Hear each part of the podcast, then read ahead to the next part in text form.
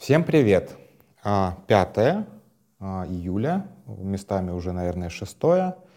А, сначала немножечко по ведению. Я вчера пропустил запись, сделал это сознательно, потому что главной новостью вчера, ну, наверное, и сегодня продолжается нападение на Милашину в Грозном. И вот честно, мне кроме как пиздец сказать больше нечего.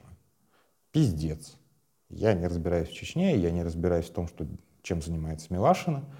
А, с уважением, естественно, отношусь к тому, что она делает, но это вот просто вне моего поля зрения немножечко, поэтому поддержать коллегу только и сказать «пиздец». Ну, больше тут нечего добавить. А, вот. И, и еще по ведению.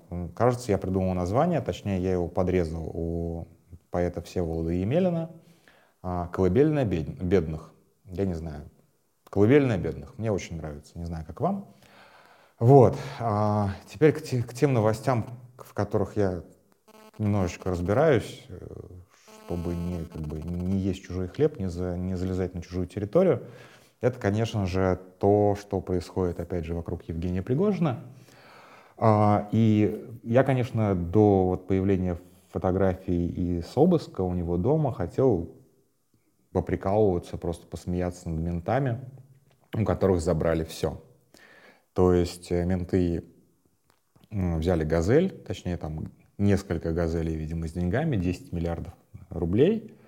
Это приличная сумма на самом деле, да, как бы, кто скажет, что это неприличная сумма, пусть сначала покажет свои 10 миллиардов рублей или больше, но, в общем, это как бы, это серьезно, да, и не было никаких оснований эти деньги ему возвращать, потому что, ну, черный нал, абсолютно незаконная фигня. Этим должны заниматься куча всяких органов, проверяющих, откуда у человека или там у компании, у группы компаний оказалось такое большое количество наличных денег. Вообще-то говоря, э, наличность в руках э, организаций, в руках, в распоряжении организации, она достаточно серьезно регулируется Центробанком. Опять же, не буду сейчас лезть в детали, но вообще-то говоря, валютную, ой, валютную, господи, э, наличную выручку надо просто сдавать.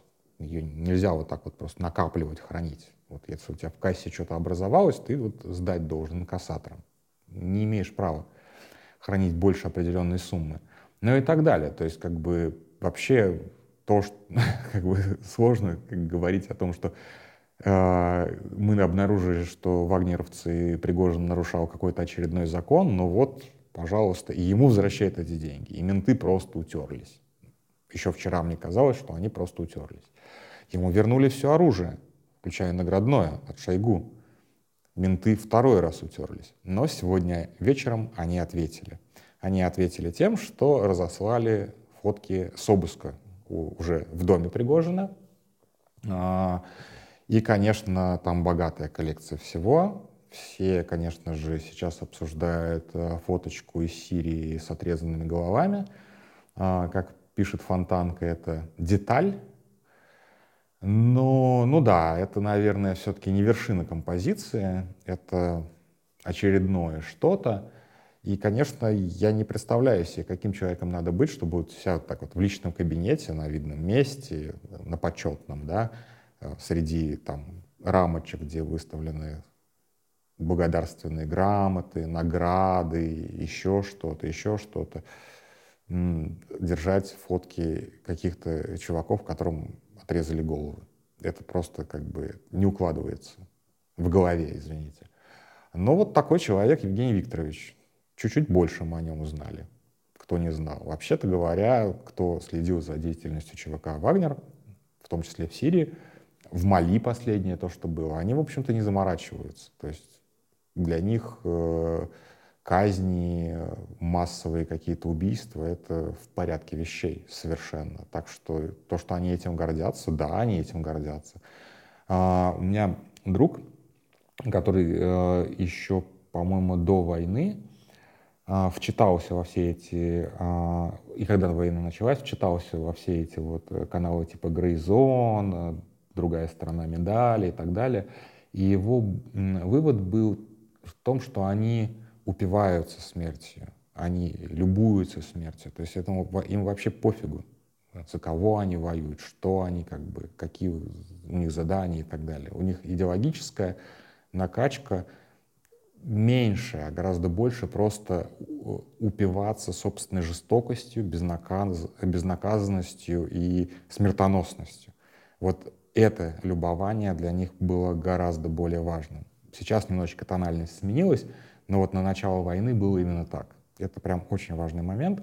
Ну, естественно, гигантская кувалда для особо сложных переговоров, или как там написано. Ну и вот та деталь, на которую, опять же, деньги, деньги, деньги, а, а, обратил а, внимание Максим Тавкаева. Я репостнул а, запись. То, что буквально в заводской упаковке ему деньги передает. То есть это вот просто, ну, не напрямую, конечно, с Гознака и с Центробанка ему присылают это пакетики, да, он каким-то образом через какой-то банк все-таки это делал. Вот, мы видели, что он обслуживался в Сбербанке, несмотря на то, что вот Тавкаева предположил, что это Банк России, но основные его счета, его компания э, в петербургском филиале Сбера были. Да почему бы, как бы, может быть, ему просто Греф лично эти деньги выдавал. Ну, не Греф, так его там какой-то помощник по Петербургу, соответственно. Поэтому вот как бы это еще раз показывает, насколько в интимных отношениях э, Пригожин состоял с э, властью, да.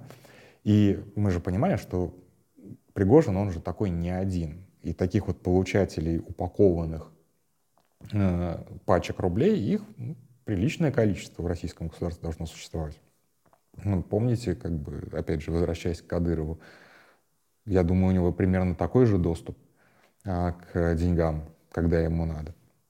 Вот. И единственный вопрос, который у меня оставался, вот ему вернули а, деньги, а, 10 миллиардов газельки, я надеюсь, вместе с газельками.